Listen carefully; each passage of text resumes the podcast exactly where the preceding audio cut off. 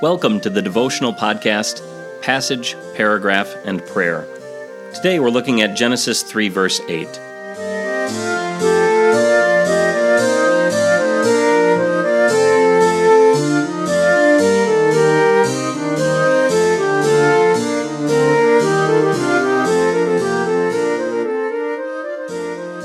Listen to Genesis 3, verse 8.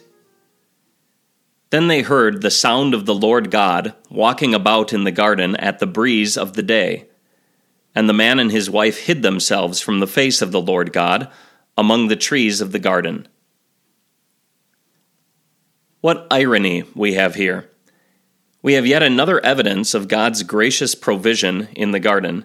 He made sure that there was a regular breeze each day to refresh them in their work and he apparently would accompany them in a special way during this refreshing pause. But now the sound and feel of the breeze frightens them, and the sound of the Lord God approaching for their daily fellowship terrifies them. On this day, the breeze is like an alarm siren to them because of their sin and what it has done to them. Here comes the God who had created an entire universe for them and who has custom planted a well watered garden for them and even given it a daily breeze. The logical thing would be to look forward to this God's visits, to run to Him in eager anticipation. But they run the other way and hide. We pray.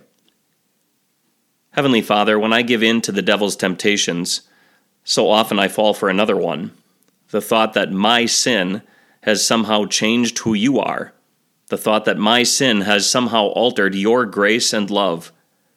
Remind me that you are unchanging in grace, mercy, and love, and lead me rather to do the logical thing, the best thing, to run to your arms in confession, and there find full and free forgiveness from you.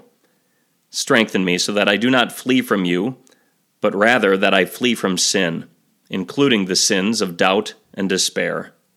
In Jesus' name, amen.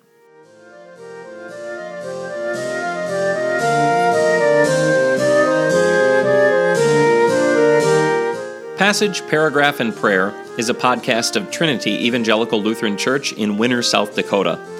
To learn more about Trinity's ministry or to provide feedback about the content of this podcast, you can email me at trinitylutheransd at gmail.com or you can visit our website at www.trinitylutheransd.org.